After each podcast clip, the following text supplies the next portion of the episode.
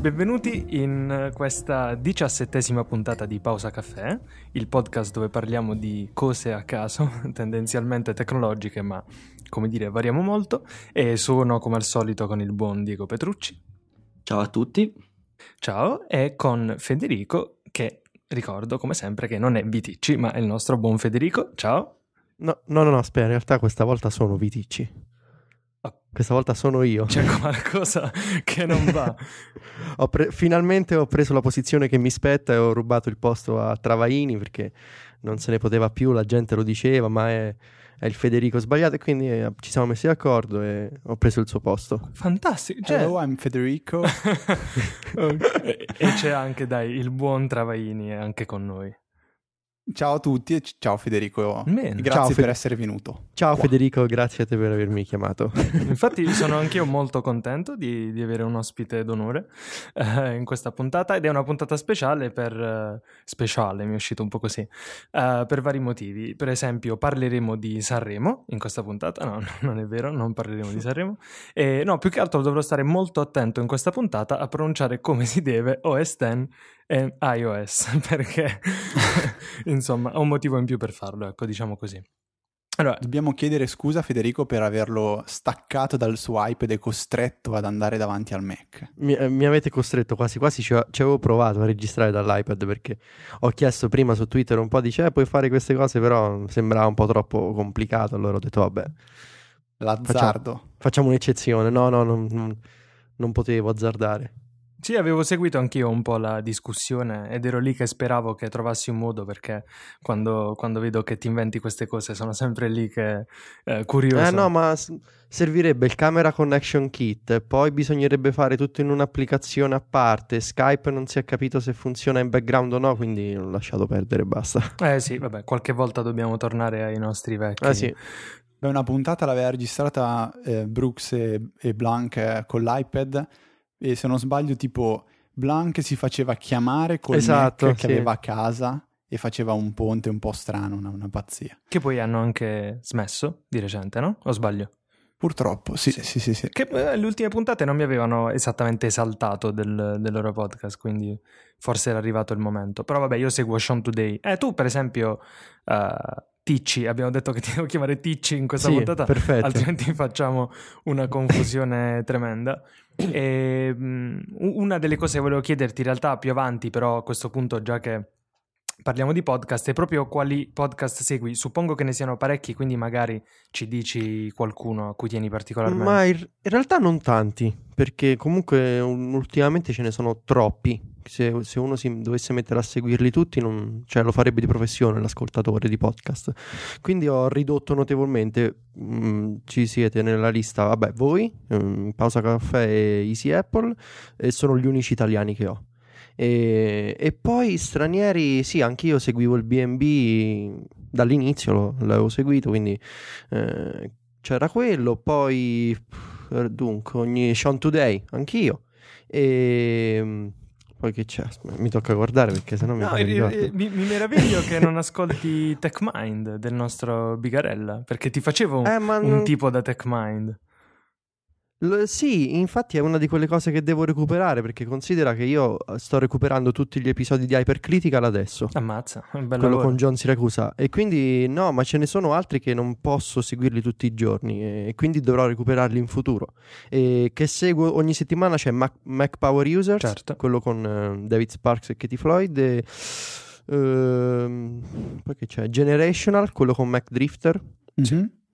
E ultimamente ho ascoltato un po' di Core Intuition, che è quello con Daniel Jalkut e Manton Rees, che sono gli sviluppatori di eh, Mars Edit e Tweet Library, eh, che è una sorta di build and analyze, quello che aveva Marco Arment, sempre su temi molto tecnici, durano sulla quarantina di minuti, però sì, principalmente questi qua sono regolari, pa- pausa caffè, Easy Apple, Mac Power Users, Generational e Core Intuition. Sì, ovviamente E sono... poi...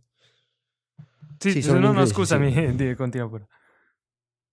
Sì, sono in- principalmente in inglese, in italiano solo voi e, e poi come ho detto ho tanti in una lista che recupererò un giorno forse, non so quando, e tra cui ci metterò TechMind, il saggio podcast e purtroppo mi tocca fare così.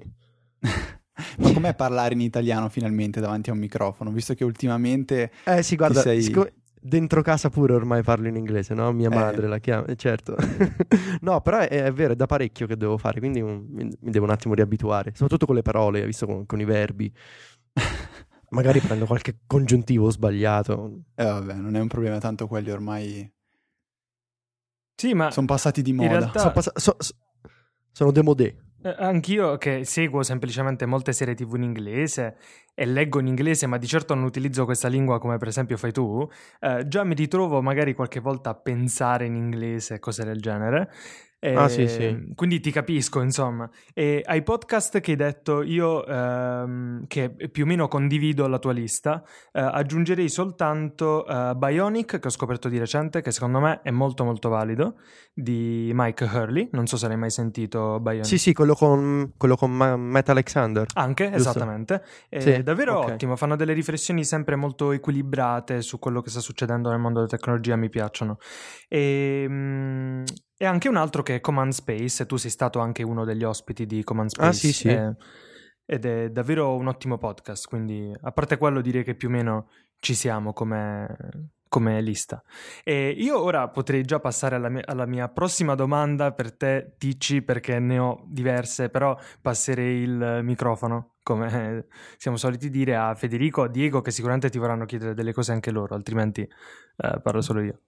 Ultimamente stai veramente sfornando dei, dei- di- delle magie per rendere l'iPad uno strumento veramente incredibile. Tu cosa pensi che potrebbe veramente servire come futura implementazione in iOS per darti la possibilità di andare ancora oltre, quindi superare questi limiti che ci sono attualmente? Sì, eh, bella domanda. Allora, eh, la prima cosa è permettere agli sviluppatori di utilizzare più eh, processi in background, ovvero il fatto che per adesso uno sviluppatore se vuole creare un'applicazione che faccia qualcosa in background, ovvero quando l'utente non la sta utilizzando, eh, ha un limite massimo di circa 10 minuti, dopo il quale iOS ferma quell'applicazione e la mette in sospensione, in pausa, qual è il termine tecnico, non mi ricordo, e, e quell'applicazione smette di fare quell'attività in background. Esempio, se stiamo scaricando dei podcast, eh, delle degli episodi su Instacast, dura sui 9-10 minuti il download in background e poi Instacast ci dice guarda o mi riapri oppure io devo finire qua. E quella è una grande limitazione perché come ho detto prima, per esempio, non- per registrare un podcast sono costretto ad aprire il Mac perché non è che posso tenere, non, è- non posso tenere Skype in background tutto il tempo se magari durante un podcast voglio guardare al volo una pagina, una pagina web, insomma è un po' complesso. E allo stesso modo, ogni volta che apro OmniFocus su iPad devo aspettare quei 20-30 secondi che deve refreshare il database. E perché? Perché non è che lo può eh, in maniera arbitraria, non può decidere in background durante la giornata di refresharlo, che ne so, ogni due ore ogni tre ore. L'utente deve aprirla e deve farla a mano e sono quei 20-30 secondi che sì, sono pochi, però col tempo diventano minuti, eccetera, e quindi potrebbe essere fatto sicuramente meglio. E, e poi ovviamente tutte tutte le altre applicazioni che implicano un- un- una connessione a un server, a un database per controllare informazioni risentono della mancanza di background. Non dico illimitato, ma comunque che non sia neanche quei 10 minuti che, che iOS permette adesso. E quindi sicuramente quello. E per quanto riguarda poi io ovviamente sono un caso, mm, come dire, singolo, nel senso perché io faccio una cosa molto specifica, scrivo, sto su Twitter, leggo molto, ma magari cioè, ci sono ingegneri o dottori che usano l'iPad, quindi di sicuro le mie richieste non, non saranno le stesse di tutti. In maniera generale posso dire il background è sicuramente un, un modo migliore e forse direi meno da nerd di poter far comunicare le applicazioni tra loro, cioè più applicazioni tra loro, perché noi per adesso mh, abbiamo quella, diciamo gli schemi URL per poter far comunicare un'applicazione con un'altra, ma non è una, una soluzione che possiamo sperare sia come dire, su cui costruire il futuro. È una cosa che funziona adesso, eh, ma non, non- non direi che è una cosa che andrà avanti per decenni.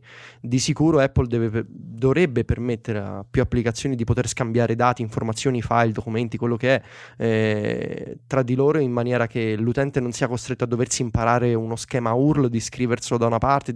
L'utente non, non deve, deve, eh, essere, non gli deve essere chiesto di studiare per, per Mhm. poter lavorare meglio.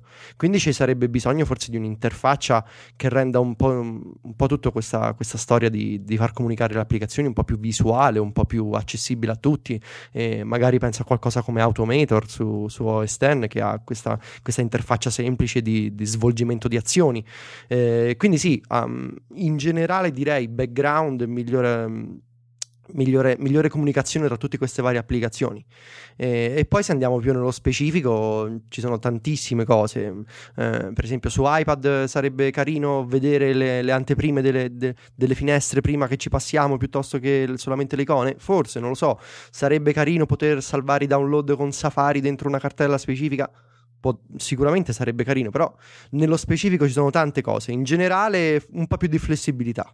Poi attualmente c'è chi comunque guida gli aerei facendosi eh, aiutare da un iPad, quindi non che Sì, adesso... esatto, quindi eh, non è che adesso sia limitato, però cioè, si vedono che ci sono certe cose che mh, sono un po' nell'infanzia ancora, perché nonostante che siano ormai tre anni che esiste l'iPad, comunque eh, sta ancora molto nel- nell'infanzia, secondo me, de- di possibilità che potrebbero essere aperte in futuro. Sì, tra l'altro proprio ieri è caduto un aereo perché il pilota era distratto dal suo iPad, se non sbaglio. No, in realtà sto scherzando, ma volevo aggiungere una cosa intelligente invece a quanto hai detto. Prima di tutto una precisazione per gli ascoltatori.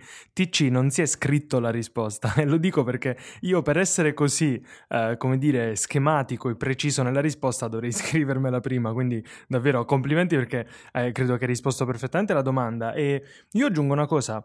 L'app edicola di iOS eh, sembra che in qualche modo eh, indichi la volontà di Apple di dare agli sviluppatori qualche possibilità in più e per esempio eh, appunto i magazine possono scaricare, spero di non dire una fesseria, contenuti in background eh, anche senza l'intervento dell'utente. Quindi forse Esatto. ecco qualche passo in questa direzione che illustravi prima tu, eh, Federico Ticci, ehm, Apple lo sta facendo. Tu che dici?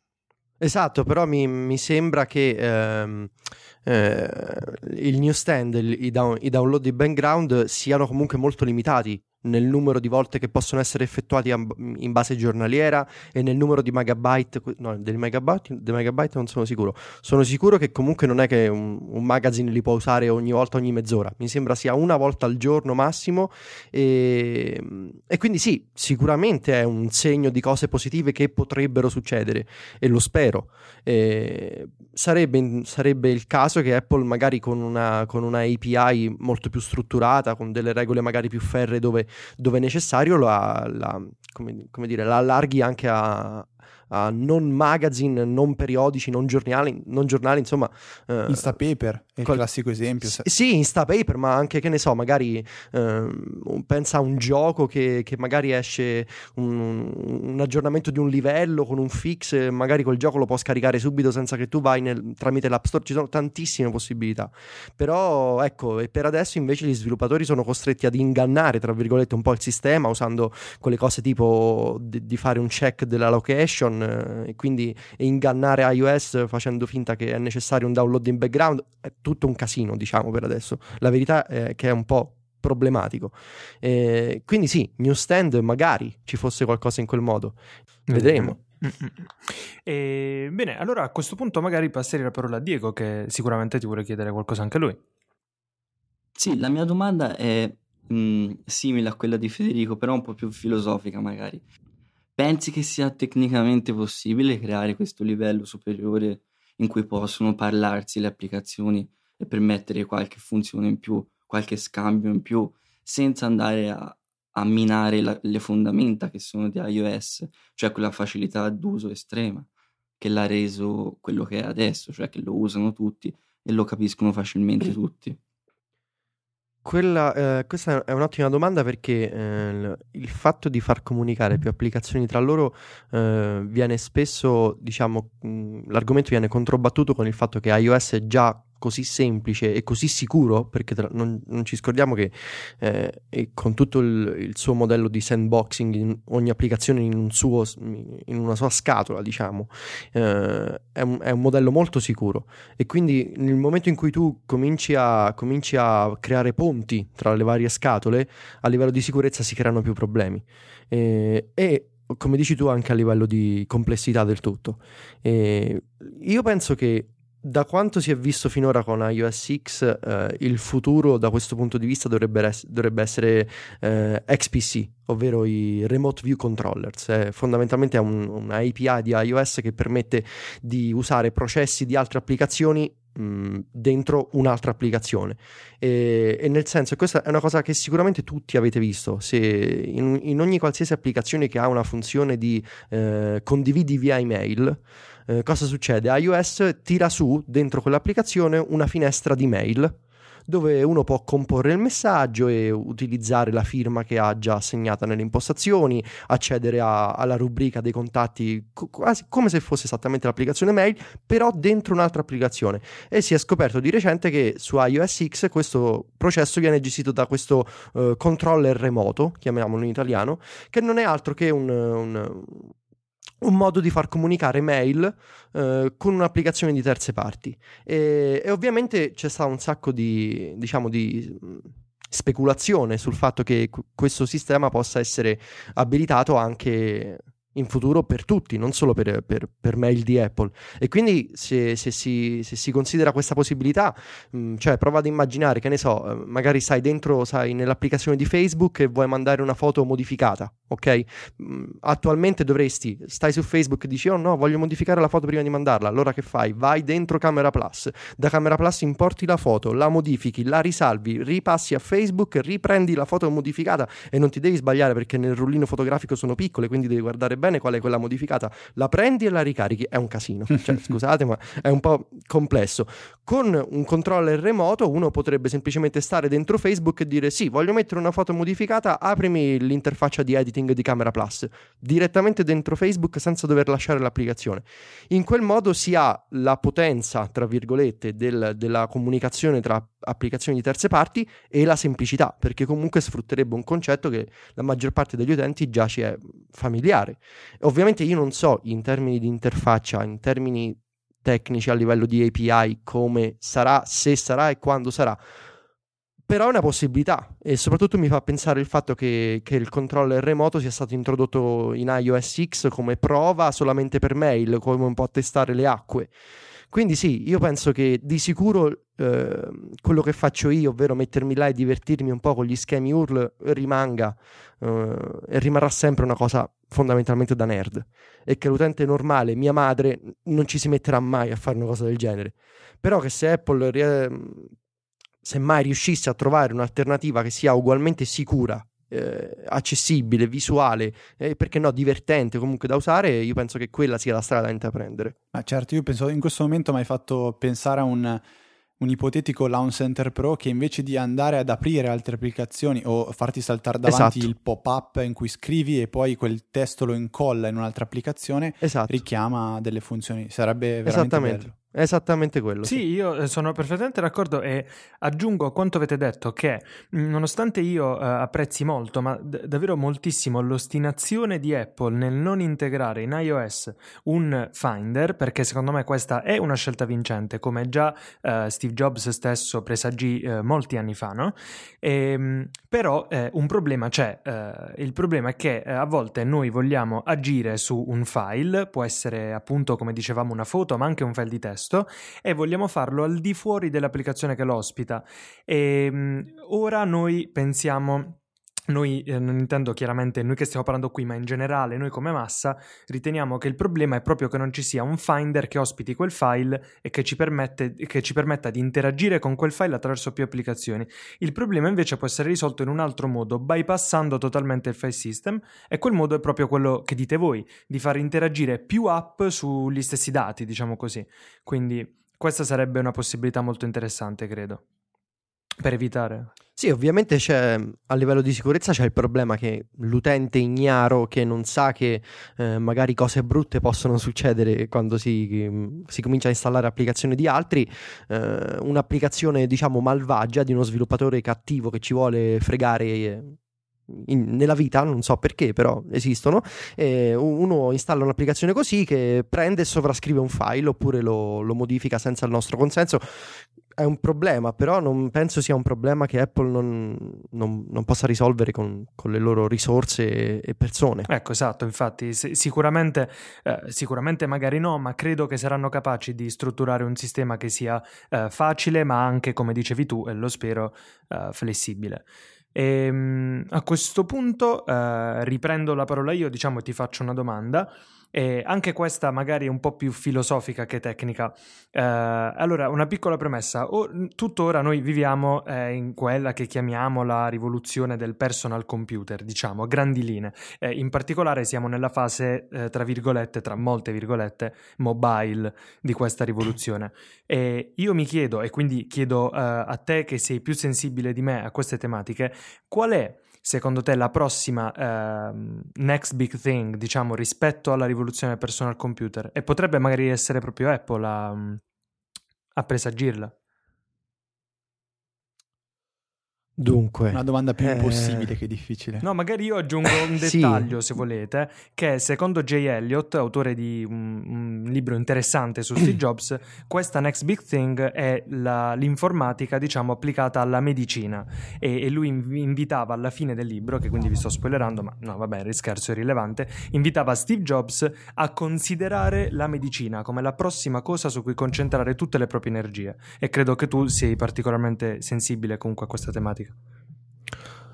Sì, assolutamente. E infatti mh, pensavo, stavo pensando che mh, tra tutte le cose che mh, mi vengono in mente, che ne so, cioè gli orologi, le, le televisioni, no? tutte le cose che si dice Apple stia lavorando, penso che alla fine se dovessi scegliere, diciamo, il cavallo su cui puntare, direi non tanto la medicina o la salute in senso stretto, quanto il fare in modo che... Uh, che la tecnologia venga da noi. E mi spiego. Eh, non ha senso, secondo me, nel, nel 2013 che una persona scopra di stare male, ok? Perché non è possibile che mandiamo persone nello spazio, però allo stesso momento sulla Terra noi scopriamo di stare male ad un certo punto nelle nostre vite.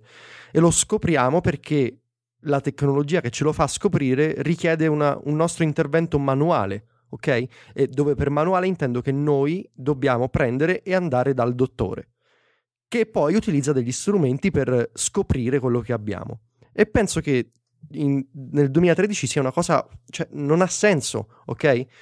Perché non poter scoprire, non, forse il, il, il termine scoprire è sbagliato, perché non poter sapere subito, in maniera costante, tutti i giorni, cosa succede nel nostro organismo? Perché la tecnologia non, non, viene da noi in questo momento. Siamo noi che prendiamo un iPhone, siamo noi che prendiamo un iPad, siamo noi che digitiamo sul Mac e in senso più largo siamo noi che andiamo dal dottore. Quindi qual è la, la prossima cosa su cui puntare? Secondo me è eh, a livello tecnologico sono apparecchiature biometriche, sensori eh, e poi che, che, sia o non sia un Apple iWatch o un, un, Apple iBand o come lo chiamano, non è quello il punto. È il, il poter abilitare dispositivi che ci conoscano meglio e che siano certificati dall'industria del, del, fitness e della salute e di qualsiasi altra industria, perché comunque non bisogna sottovalutare il fatto che, che, che dice sì, ma queste cose servono solo per l'ambito medico, paramedico ospedaliero. Perché comunque la, la salute è una cosa che ci, che, che ci, riguarda tutti i giorni, ok? E, e, può essere applicata in tantissime cose. Cioè, prova ad immaginare, ti faccio un esempio stupido, prova ad immaginare un, un'applicazione per leggere feed RSS che sappia automaticamente a quale dimensione mettere il font perché sa tu che tipo di vista hai, perché sa qual è la dimensione ottimale per i tuoi occhi. O prova a pensare a, un, a un'applicazione video che ti satura in maniera automatica i colori per quello che è meglio per te. Eh, e quindi vedi le, le, le possibili applicazioni per, per, una migliore integrazione tra l'essere umano e la tecnologia sono, non, va, non sono solamente sì per scoprire che stai male o per scoprire che hai la pressione alta, quello è ovvio, è una conseguenza, è una conseguenza come dire, eh, scontata e non in senso negativo.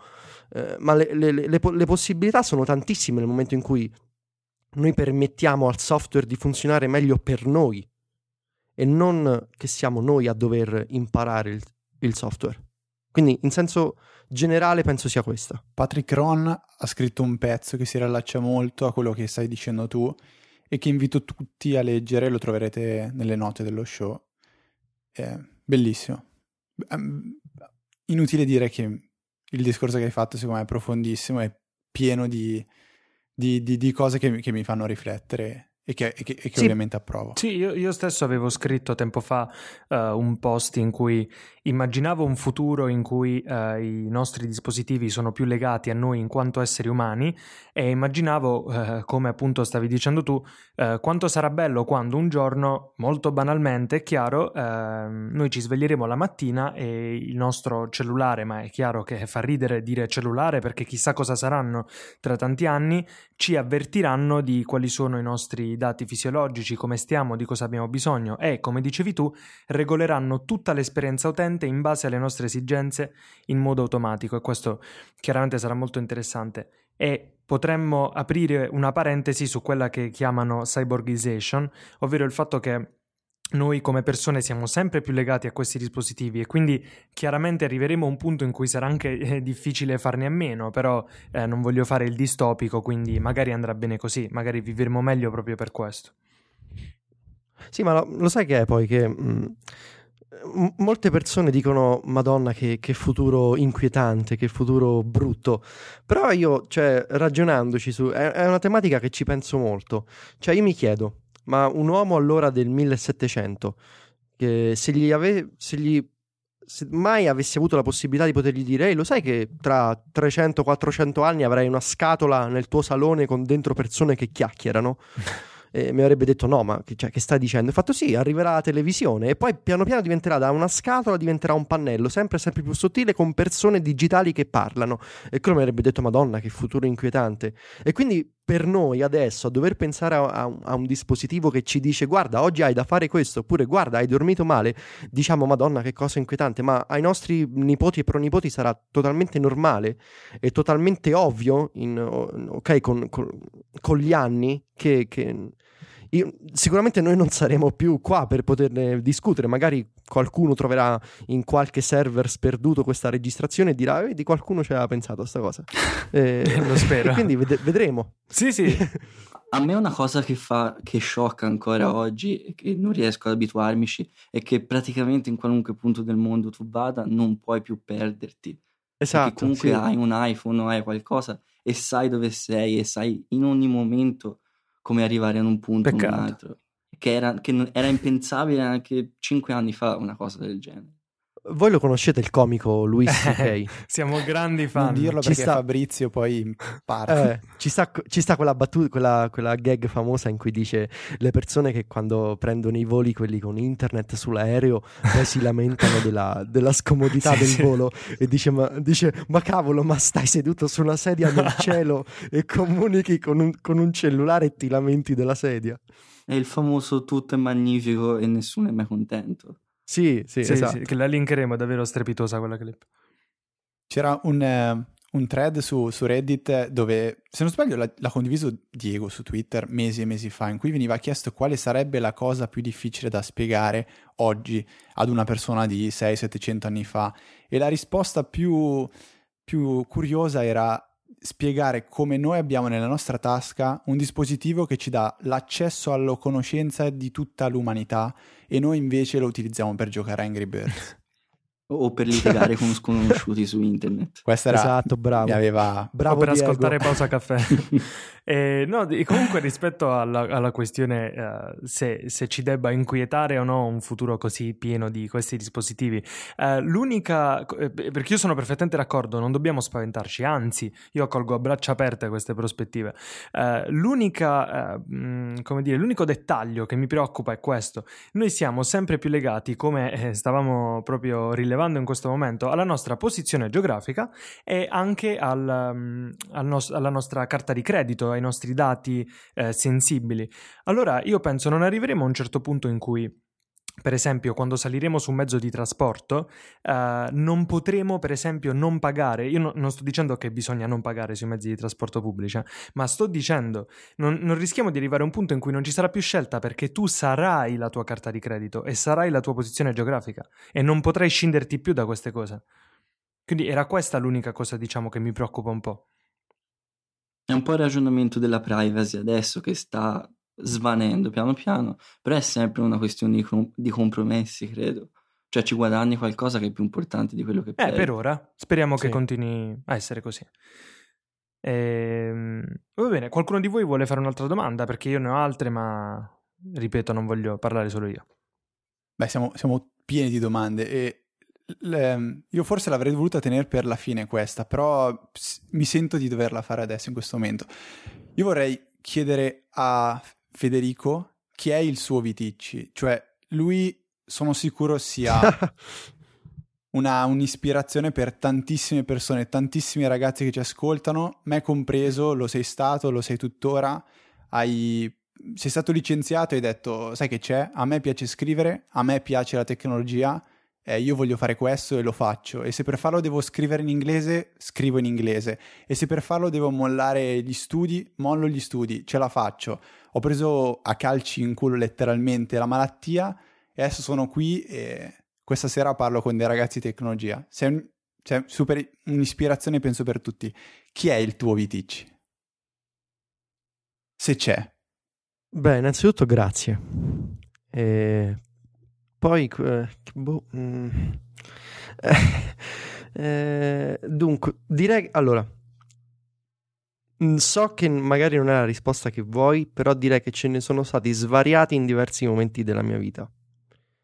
E io sono cresciuto uh, con uh, il mito di Shigeru Miyamoto della Nintendo. Mm-hmm.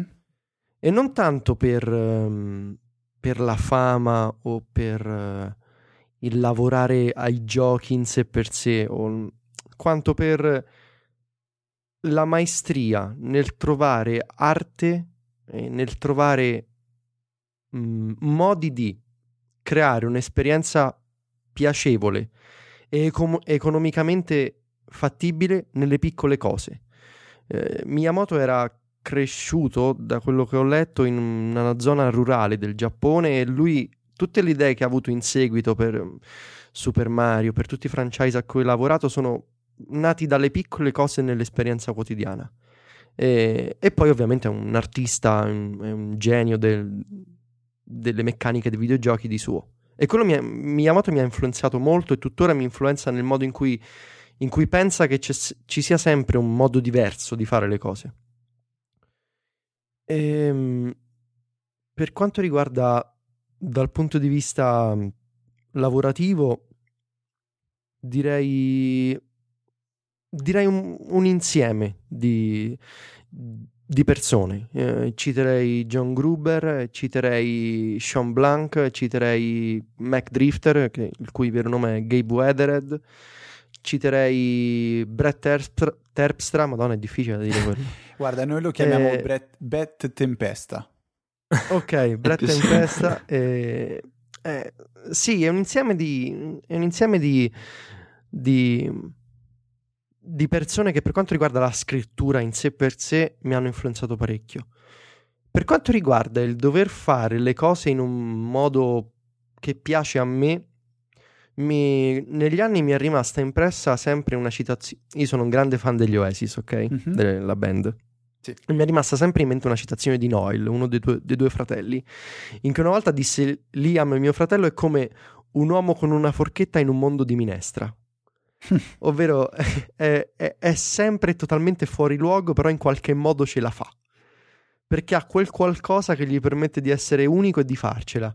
Io ora io non penso, cioè io non, non, non mi piace, non, non, cioè non penso che quello che faccio sia unico, però vedo a livello di numeri che non mentono che tutta sta faccenda insomma vada piuttosto bene e quindi for- io penso sia alla fine quello il dover trovare il poter la fortuna che ho avuto nel trovare un, una nicchia un, un, un settore un, insieme di persone quello che è che mi permette di fare quello che piace a me senza dover sottostare a quello che tutti fanno.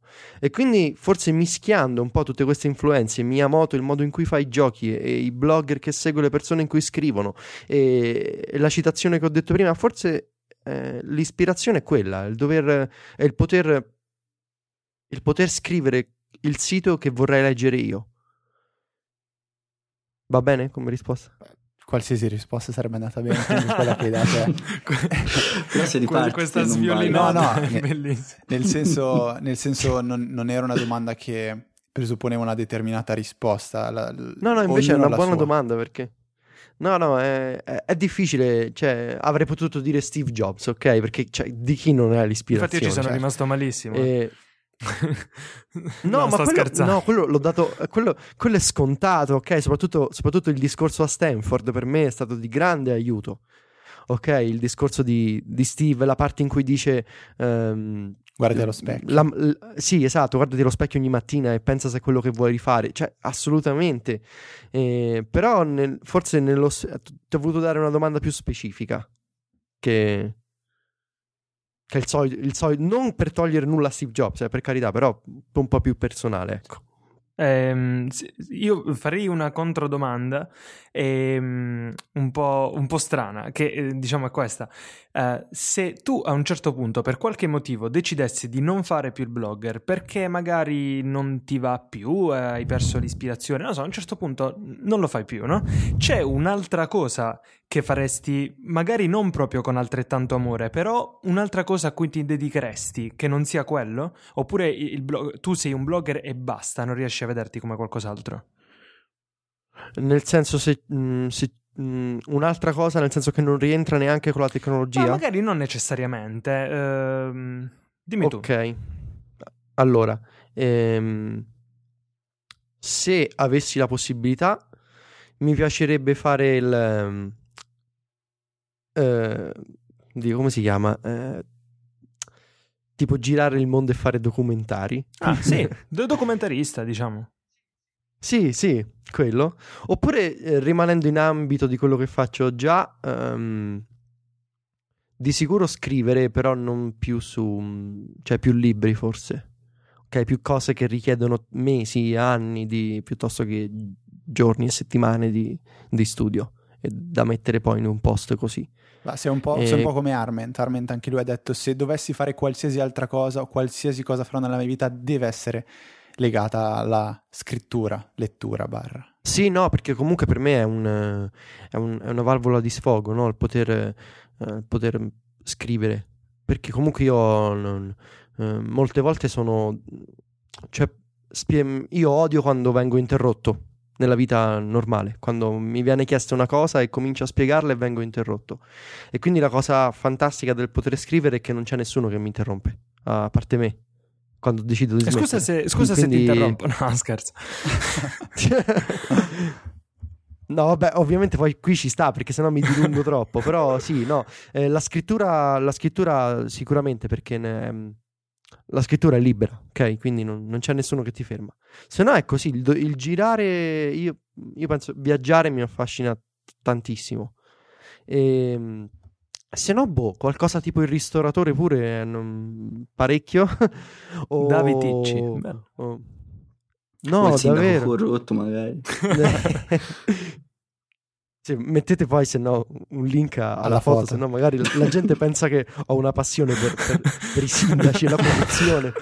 No, mi sembra scontato che Soldi, tutto quello che c'è nelle note di questo show va- vada visto, letto, guardato. Verrà usato contro di me soprattutto. Soprattutto tutto quello che. Una puntata diffamatoria. No, però sul serio, la ristorazione... eh, infatti con la mia ragazza diciamo sempre che bisognerebbe aprire un posto qui a Viterbo e fare tutte queste cosette, queste piccole ricette. Ehm, il documentarista però sì, perché da piccolo eh, io avevo la fissa un po' di fare il paleontologo. ok? Che sarebbe praticamente l'archeologo dei, dei dinosauri, da quanto mi Ci ricordo. siamo io. passati tutti. E poi. Ok, eh, fa- li facevate voi i fascicoli, quelli là. Che, eh, ok. Ehm, E, poi quando ho scoperto che c'era tutta chimica, insomma, tutta roba, eh, ho lasciato perdere perché no. faceva per me. No, a me eh, è piaciuta molto la risposta documentarista, prima di tutto perché comunque stai, stai parlando a una persona uh, che vuole dedicarsi soprattutto al filmmaking nella vita, quindi uh, provo m- tanto amore per la tecnologia ma è soprattutto il cinema a cui sono legato, quindi non può che farmi piacere. E secondo me in realtà non è poi una cosa molto diversa da quello che fai già, perché tu eh, come blogger sei famoso soprattutto per scrivere dei post molto estesi, molto approfonditi, quindi eh, la tua scrittura è già caratterizzata da questo aspetto, tra virgolette, documentaristico, quindi in realtà non mi meraviglia la risposta, anzi direi che è proprio in sintonia con la tua persona. Sì, sì, forse sì. Sì, è quello, più che altro è il, il, il, il diciamo, poter lasciare una, una, descrizione accurata di qualcosa. Esatto. È quello. Esattamente. E io poi eh, vorrei aprire un altro capitolo, sempre per chiederti eh, delle opinioni su una cosa, che però è, è, un po' più estesa, quindi magari ripasso prima la parola a Federico e Diego se ti vogliono chiedere qualcos'altro prima di andare avanti. Ti faccio una domanda io noiosa, quindi oggi sono quello che fa le domande brutte. Solo oggi? Secondo no. te... Da... Solo oggi, sì, sì, sì. Va, vai via, scappa.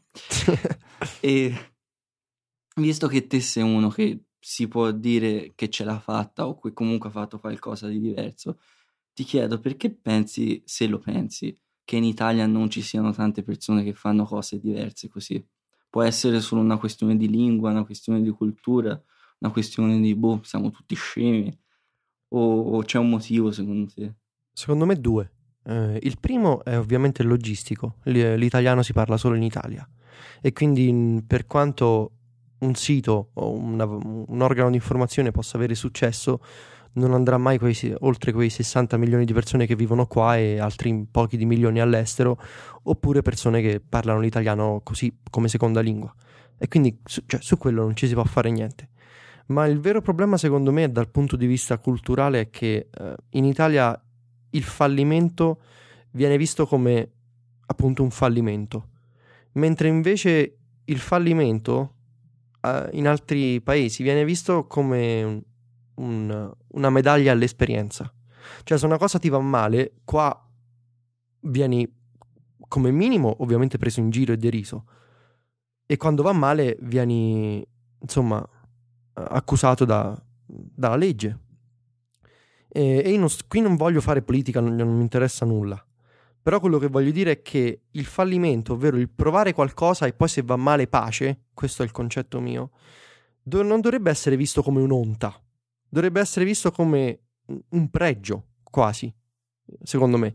Come il... Non dobbiamo dire, oh, hai visto quello lì, ha, provato a fare questo e non ci è riuscito, ah, ah. cioè tutti fanno così. Eh, invece no, cioè io le persone che provano qualcosa e poi hanno la dignità di dire non ce l'ho fatta, e quelle sono persone che hanno il mio completo rispetto. Perché sono persone che sono uscite dall'ordinario, hanno provato, hanno fallito, hanno detto ok, qui si chiude baracca. E, è, è, quello il problema. Il problema è che qui io, diciamo, tra virgolette, ce l'ho fatta perché, cioè, perché sono testardo io e comunque l'avercela fatta ha avuto altre conseguenze ma ci sono tantissimi ragazzi che mi dicono io vorrei fare questo, però mio padre mi rompe le scatole, però eh, gli amici mi prendono in giro, però questo e quell'altro e li capisco, eh, li capisco perché pure io, per tu, non dico tuttora, ma comunque fino a un anno e mezzo fa pure io mi continuavo a trovare le offerte di lavoro sul tavolo, ok? Perché comunque eh, eh magari eh, chi mi stava intorno pensava io stavo davanti al computer così a girare e, e, quindi capisco le persone che dicono sono stressato perché voglio fare qualcosa di diverso però non vale la pena e allora qual è la soluzione? non lo so, non ne ho idea non... forse col tempo la cultura cambierà e quindi è importante che, che, esistano, che esistano podcast così dove viene dato a persone che, che vedono oltre un po' no? la cultura, la cultura del, pregressa italiana di, di, poter, di poter comunicare tramite internet queste, queste, idee. È importantissimo che ci siano, che ci siano informazioni libera così. E, però sì, eh, per, per, per, riassumere, penso che il problema principale è che il fallimento, il, ovvero il non riuscire, il non arrivare, no? eh, venga, venga, inteso come, come, un'onta, come una vergogna, eh, damnazio memoria e tutto il resto. Non, non deve essere così. L'errore quindi ha, ha, uno stigma negativo invece che avere... Esatto. Eh no, hai sbagliato ma ho, ho imparato qualcosa. Esatto, ho esatto. a non sbagliare. Esatto, invece... E poi soprattutto la cosa che più mi manda uh, al manicomio è il fatto che... raramente venga dato il beneficio del dubbio a un ragazzo di 22 anni a un ragazzo di, di 20 anni con un'idea eccellente, perché no, perché hai 20 anni e perché prima devi fare l'università, senza nulla togliere all'università, che, che, che so matto, prendi in giro l'università, assolutamente, però è il concetto in sé, ovvero il, il dover dire no, tu a 20 anni non puoi avere un'idea eh, fattibile, è impossibile, è lì il problema. È, è, è, è la standardizzazione del, del, lavoro in banca, che poi va, che, che, che, capolavoro che hanno fatto con le banche. Cioè, tutti questi, tutti questi mm, come dire, eh, luoghi comuni, no? Che, che, ci attanagliano un po' come, come società, come, come, gruppo, come comunità di giovani.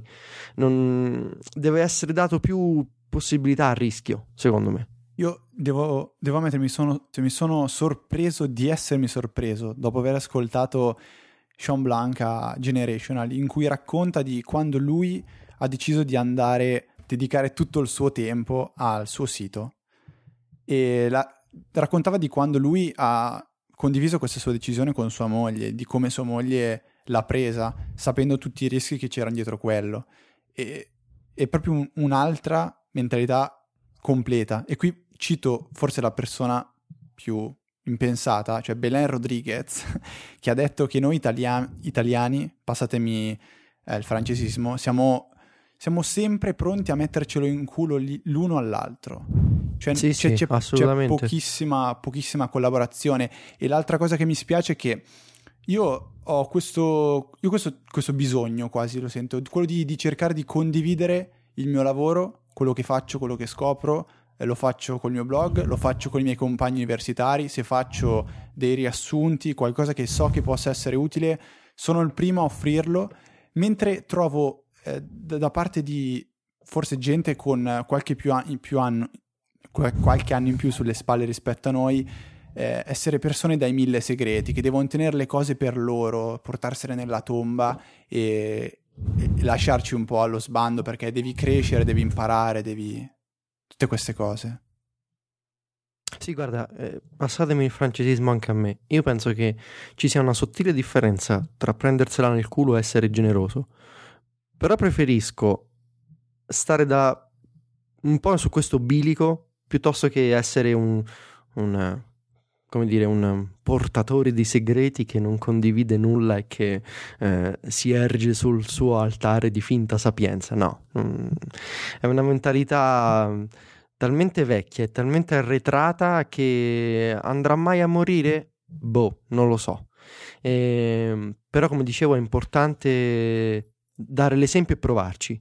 E, e io, cioè, io ogni volta quando mi sento dire, da, per esempio, cioè, da voi o comunque pure da gente qua a Viterbo in generale, eh, sei, sei un'ispirazione, cioè, io veramente non, non mi sento tale. Ok, non, non, penso di aver fatto nulla di diverso, eh, però penso che cioè comunque sono contento quando mi viene detto. E, e spero che, che, più persone ci provino e che più persone eh, ma, e non dico questo per convincere la gente a abbandonare gli studi ma cioè, assolutamente no.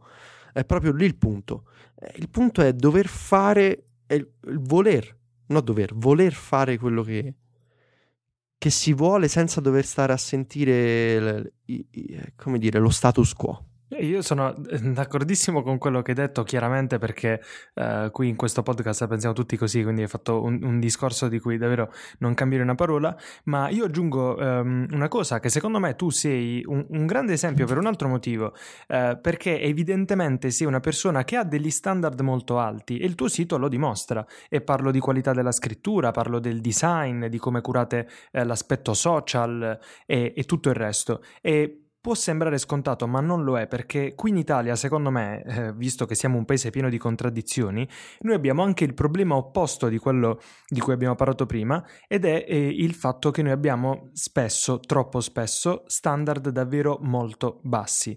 Io vedo, specialmente nel campo del, del filmmaking, che eh, miei coetanei o soprattutto persone più grandi di me realizzano prodotti eh, a volte anche con del buon potenziale, ma davvero ehm, accontentandosi dei difetti, accontentandosi di non essere riusciti a fare quella cosa proprio come si voleva.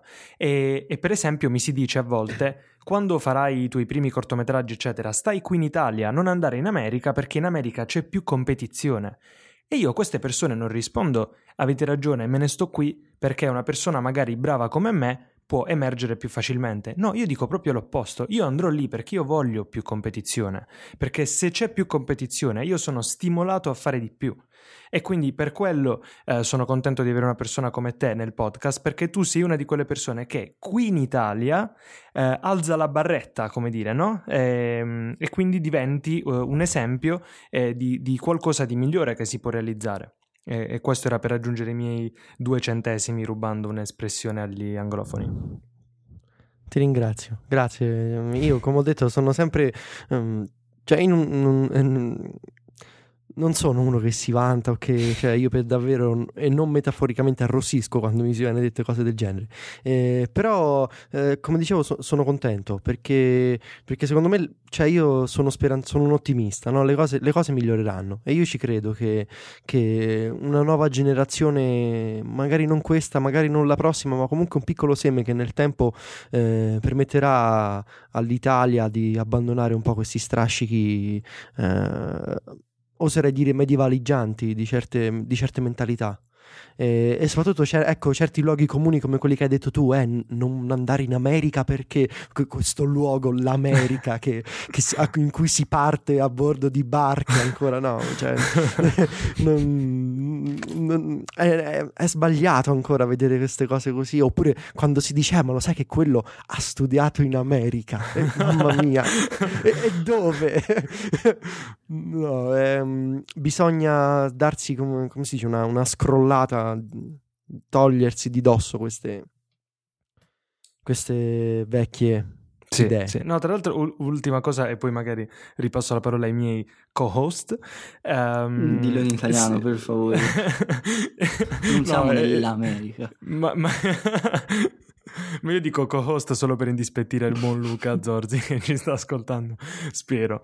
E no, no, dico solo che secondo me questa puntata, eh, chiaramente scriveremo nel titolo con Federico Viticci e già eh, arriveranno a migliaia gli ascoltatori, ma per eh, ottimizzare ancora di più download io scriverei con Federico Viticci e Belen Rodriguez, già che l'abbiamo nominato. secondo me facciamo... Ottima, ottima per Google proprio. Così Ottimo. finiamo proprio. Poi mettiamo tutti come, come icona la farfallina, come logo. Esatto. Oh, per me comunque potete andare avanti quanto vi pare a chiacchierare. Eh, io sto qua, non so se avete limiti di tempo voi, ma io non In realtà, infatti, problemi. la puntata è sponsorizzata da Federico Viticci, diciamo la verità. Sì, sì. no, D- domanda molto, molto simpatica, diciamo. Ti hanno mai riconosciuto tipo in un Apple Store o in posti simili? Part- no, Apple Store lo escludo perché sono degli idioti quelli che ci lavorano dentro qui in Italia, mi spiace dirlo però. eh, ma è capitato che tipo arriva uno e fa ma, ma tu, tu sei quello che scrive... No, così. Uh, pochissime volte quasi mai, ma dove mi è capitato mi ha fatto molto piacere perché un po' di settimane fa eh, stavo a Terni in ospedale, e, no, un po' di mesi fa, a novembre, e, dove andavo a fare i miei trattamenti soliti e a un certo punto la dottoressa mi, mi fa, dice, oh, ma ma tu sei quel Federico Viticci? Che figata. Gli faccio, dottoressa, sì, perché? Dice, perché mi ha chiamato un, un, collega di Milano e mi ha detto, oh, mi raccomando che tu hai in cura uh, Viticci. E lei ha fatto, e chi è Viticci? dice, è questo ragazzo che ha questo sito, così così. Allora dice, ah sì sì, eh, eh, mi sono vantata, dicevo, sì sì, sta qui con me. Eh, lì mi ha fatto piacere, però no, no quasi mai, no. Cioè, anche perché io non mi vedo come questa celebrità, ma che, che, infatti, cioè, che sarà a dire, ragazzi? No, no, ce la racconti, così, ce la racconti solo perché la dottoressa era carina e ti sei fatto le foto insieme. No, perché in realtà allora, Fabrizio ogget- sta cercando oggettivamente, di allora, oggettivamente, oggettivamente a Terni nell'ospedale non so come sia possibile, ma c'è un'altra, un'alta concentrazione di ragazze giovani e carine. Vai. Quindi, se mai vi dovesse capitare, il mio consiglio va a Terni. Ma che okay. Diego studia medicina, eh? Diego, cioè, che stai a fare? Va là, no, ma è, è un romanticone Sì, fidanzatissimo. ma no, ma si può anche No. cambiare nella vita, non c'è problema. Eh, No, scherzo. due- Pu- puntata, puntata ricca di scoop. No, eh, poi, poi sta ragazza allora ti ha chiesto la password per scaricare il Tom Tom Italia, te? No, perché di solito a me gli amici si fanno sentire anche per queste cose. Mi fai Ah, sca- sì, ma che da- mi ma metti la davvero? password che... La, ge- la gente chiede le password, ma Sì. dell'App Store? Sì, beh dai, No, non ma dirmi che mai, per non ci carità. credo che nessuno di voi tre non ha mai avuto un amico che, sapendo della vostra passione, eccetera, eccetera, non Sì. vi abbia mai detto non è che mi metti la password per scaricare il Tom Mi è Tom? successo. A me chiedono in continuazione le crack di Office per Mac. Sei Io ho detto, ma, io, dici, ma tu, non- ma tu, no, e poi, mi, no, e poi mi, mi esordiscono sempre così. Dice, ma tu non è che alla Apple c'hai cosi per Gli sconti. cose gratis, eh? Gli sconti. Classico. E ha fatto, allora, innanzitutto, io non sto alla Apple. Dice, beh, ma tu comunque con queste cose, co- con, l'iPhone, sempre così. Poi scusate l'accento vitervese, ma vanno raccontate così. Ah, ma qui c'è tutta Italia Sì, infatti. racchiusa. Multiculturale questo podcast, sempre di più.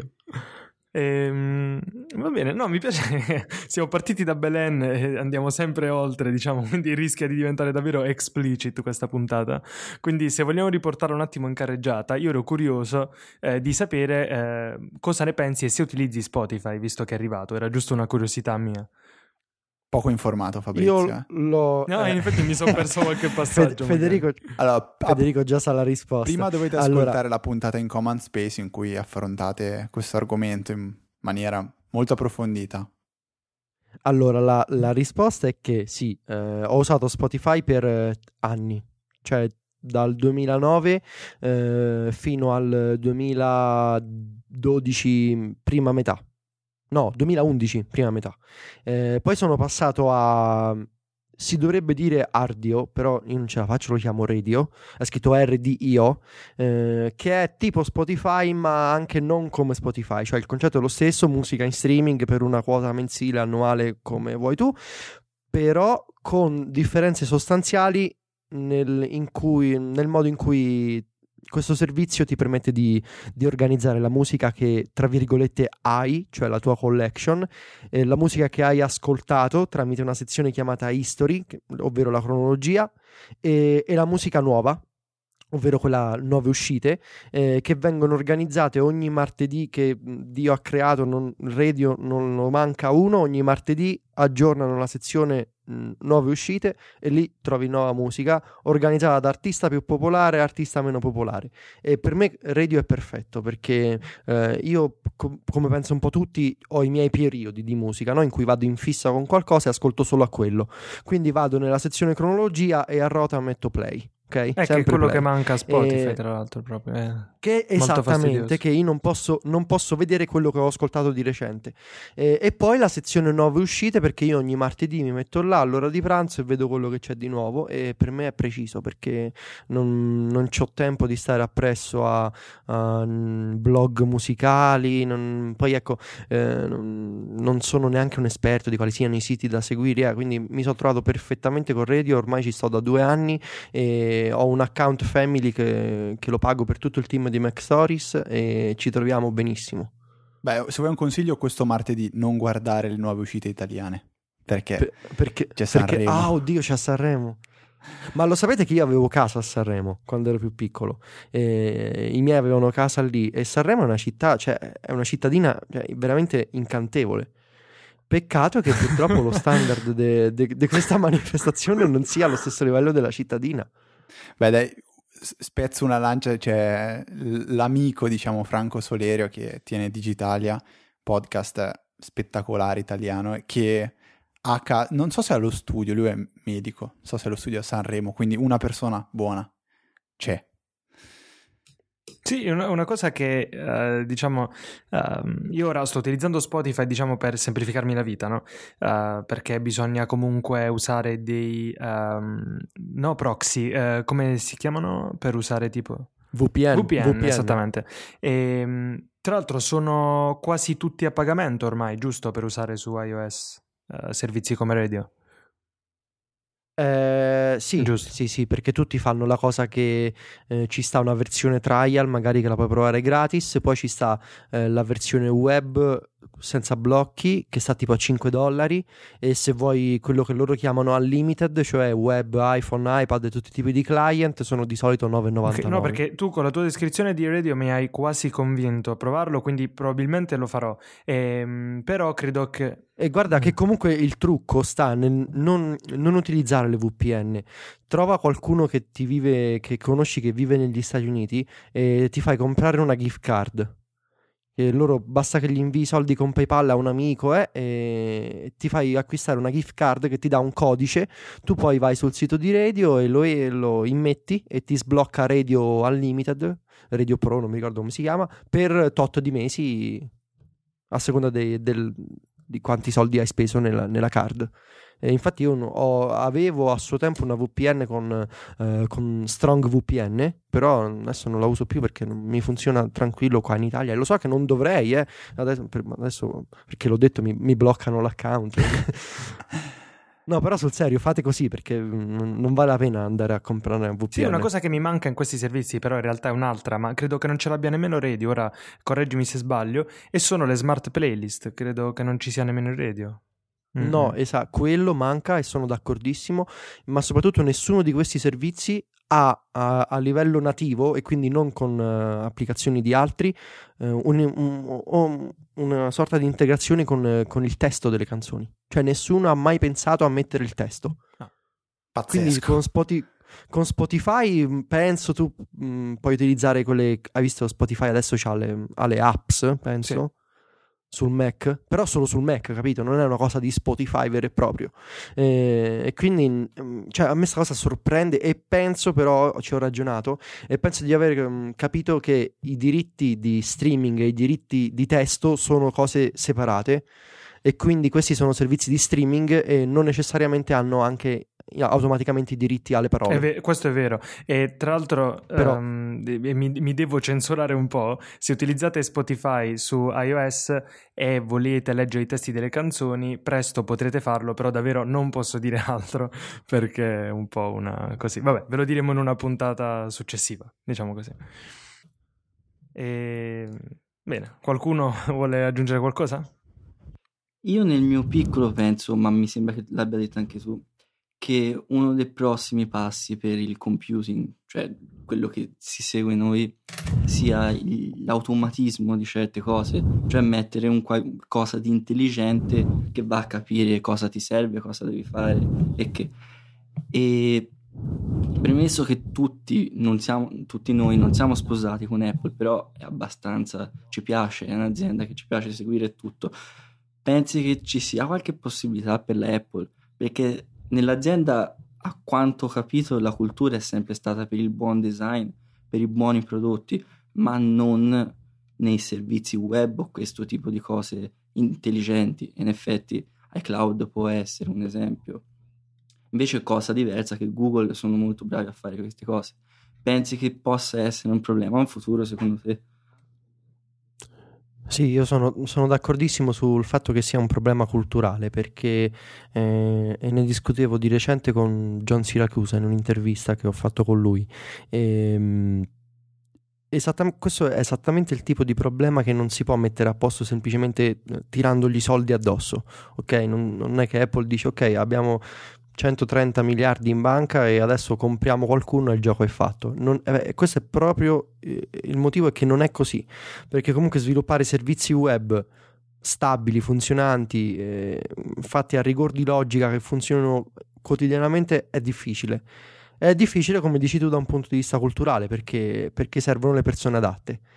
Però è pure vero il contrario. È pure vero che Google, che notoriamente, eh, storicamente, azienda forte dal punto di vista dei servizi, ma un po' carente dal punto di vista di design, si è rimboccata le maniche e ultimamente nel- negli ultimi mesi è riuscita a, a fa- a far uscire applicazioni con un design, non dico eh, capolavori di design, ma comunque ben più che accettabili. Comunque design coerenti e design eh, sicuramente superiori a quello che avevano prima. E, e adesso le persone che che mi criticano perché non, non, ho studiato design, adesso qui avranno da che, da che ridire, però a me non interessa. Eh, io penso che Google sia migliorata dal punto di vista di design su iOS.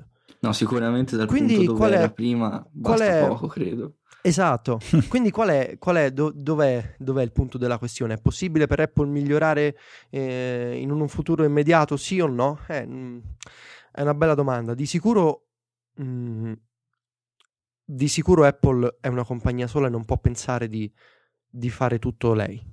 Cioè, eh, non può pensare di essere sia il miglior provider di intrattenimento con iTunes, il miglior eh, assemblatore di telefoni e il miglior programmatore di sistemi operativi. A un certo punto qualcosa deve cambiare, ok? E, ehm, quindi penso che andando avanti a livello pratico, io penso che le integrazioni che stanno facendo, per esempio, con Siri per ottenere dati da, alt- da, altri, da altre compagnie, che ne so, Wolfram Alpha o Yelp o si dice presto Foursquare, eh, quella sia una, una ottima scelta perché comunque Apple non può sperare di diventare il nuovo Wolfram Alpha o il nuovo Yelp o il nuovo inserisci compagnia qui. Mm, è giusto lavorare a questo tipo di, di collaborazioni. Però è anche vero che, che iCloud, così come è ora, lascia molto a desiderare. Eh, però la, la, domanda è: bastano i soldi per, per, per, prendere gente, assumerle e mettere a posto tutto? Al cui io, al cui io rispondo: eh, sono bastati gli ultimi due anni? No. Eh, basterà, ne servono altri due? Non lo so. Eh, di sicuro, prima di pensare a cose più avanzate come quello che dicevamo prima, di automatizzare certe attività anche per, il, per i nostri organismi, eh, prima bisogna avere una base solida, diciamo, di cose più normali, cioè prima deve, iCloud deve funzionare e deve funzionare sempre e deve funzionare ovunque e per tutti. E quindi prima di pensare a quelle cose un po' più magiche e futuristiche, io penserei a far funzionare la base. E poi forse dopo al resto. Sul fatto di dare possibilità a altri di fare certe cose di cui non, in cui non sei bravo, penso che ti darebbe, si incattivirebbe un po' Dediu, Horace Dediu di A5, perché si è visto un po' con, con il fare telefoni, che Samsung è, era il, è sempre stato uno che dava le componenti, che creava le componenti a Apple e poi è diventata la maggior concorrente. Quindi c'è un, c'è un problema ah, sì. magari, perché te dai, eh, sì, non dico informazioni, però la tecnica, so, intelligenza ad altre aziende. Una... Pure lì, sì, come, di- come, dicevi tu prima, è, una serie di compromessi. Ok, quindi Apple aveva fatto il compromesso sui processori. Dicevano sì, li dobbiamo dare, a, dobbiamo darli a Samsung. Eh, il compromesso è che Samsung poi sa più di quello che facciamo noi. E chiaramente quel compromesso magari col tempo non ha funzionato. Eh, ci sono altri compromessi, forse, che, su cui si può discutere. Nel senso, vale la pena che eh, collaboriamo con Wolfram Alpha e qual è il rischio che poi Wolfram Alpha ci, ci, insomma, ci freghi a noi in futuro? E quello è un compromesso. Oppure vale la pena eh, mettersi d'accordo con Google per eh, avere finalmente un'integrazione con Gmail su iOS, però che succede se poi se Google ci si ritorce contro in nuove maniere? Sono decisioni, sono decisioni difficili, ma alla fine è proprio lì tutta la, la, faccenda è che noi diamo i soldi a Apple perché ci piacciono, ci piacciono le decisioni che hanno preso ultimamente. E si spera che continuino a, fa- a prendere decisioni, decisioni comp- a fare com- alla fine tutti i tipi di design sono compromessi. Eh, sono compromessi su, su, su, su tanti aspetti e, e, a noi ci piace il design Apple eh, e la, e la filosofia Apple perché hanno fatto i compromessi giusti, e perché, perché sì, per quello. E quindi è un problema, assolutamente, sono d'accordo con te, Samsung l'ha dimostrato. Eh, però è anche vero che, anche vero che non, una compagnia non può fare tutto. E poi, lo, e questo però lo dico avendo una visione tradizionale di una compagnia come una singola entità. Ciò non toglie che in futuro Apple non abbia questa strategia rivoluzionaria di poter fare 10 cose insieme tutto a livello eccelso.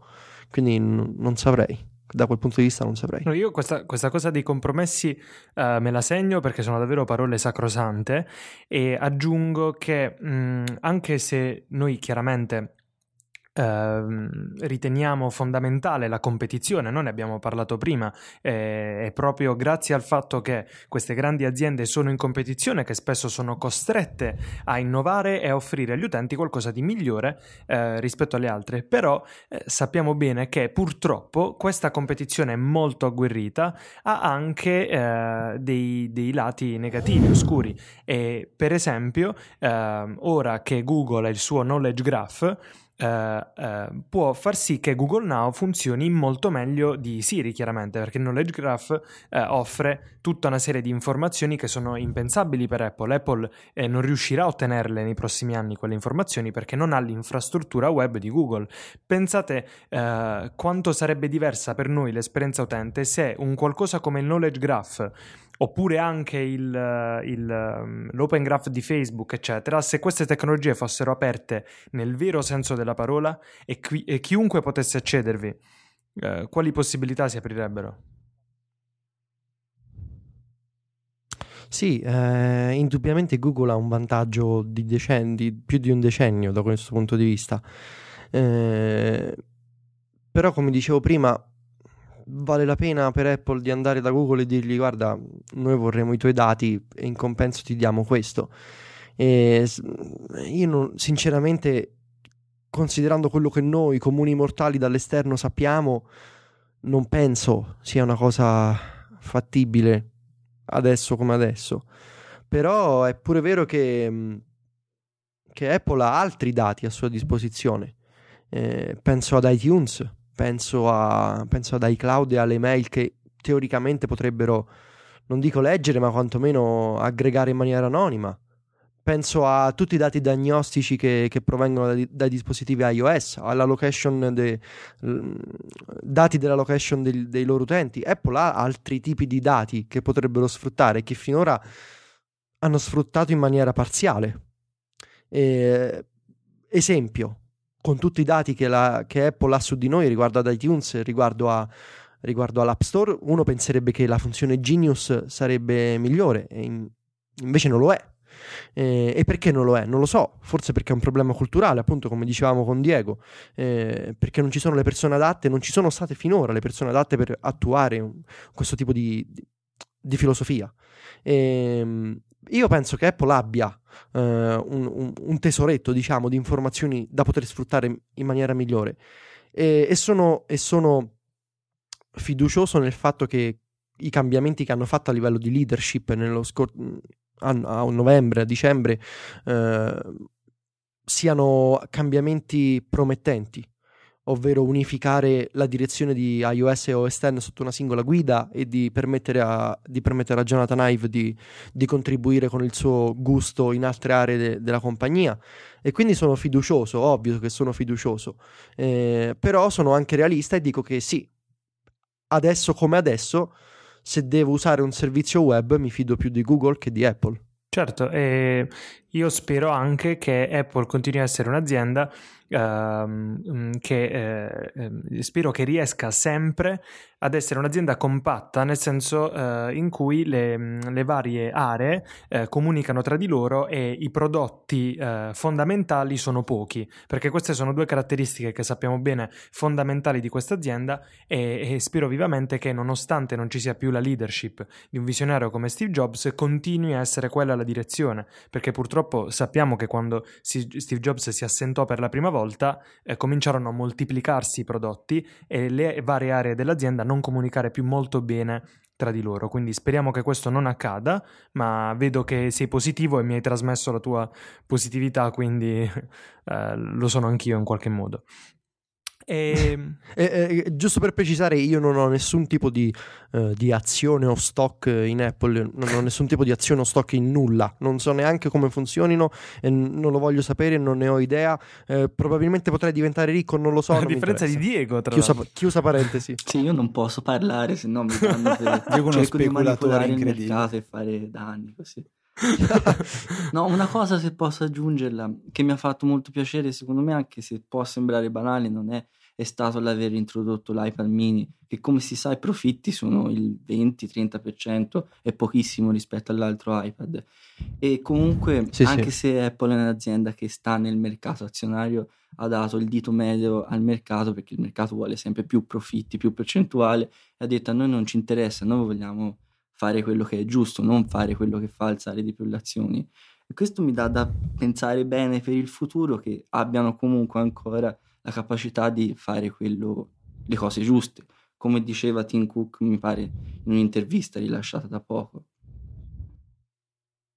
Sì, sì, d'accordissimo. Bene, allora io eh, a questo punto, eh, prima di tutto, sopperisco una mancanza, diciamo, mia di presentatore, perché inizio puntata eh, non ho specificato, quindi ricordo che eh, Federico Viticci scrive su macstories.net, quindi se non l'avete mai fatto, ma eh, è molto difficile se ascoltate questo podcast, andate a visitarlo immediatamente e potete seguirlo su Twitter. E Federico, io ti ringrazio infinitamente per aver preso parte. No, figurati Fabrizio, non c'è nessun problema. Parlavo a Ticci, ecco. Ah, ok. Grazie a voi, davvero, mi ha fatto molto piacere, una bella Sì, chiacchierata. infatti. Speriamo di vederci il 2 marzo a Milano. Io, io ci, ci Eh, te l'ho detto, ti devo vedere se, se posso. Sì, sì, no, ma no, assolut- volent- assolutamente. Volentieri. Sì, però no, così dopo ci ruba la scena perché arriva Federico Viticci, scende dalla limousine con tutte... Eh, eh, certo, sì. che limousine scende dall'elicottero, ragazzi. Ah, giusto, Ah, è ancora si limousine. butta in giacca e cravatta, però comunque, anche se col paracadute. Sì. Va bene, grazie ancora e grazie Federico e Diego e, e agli ascoltatori ci sentiamo la prossima settimana.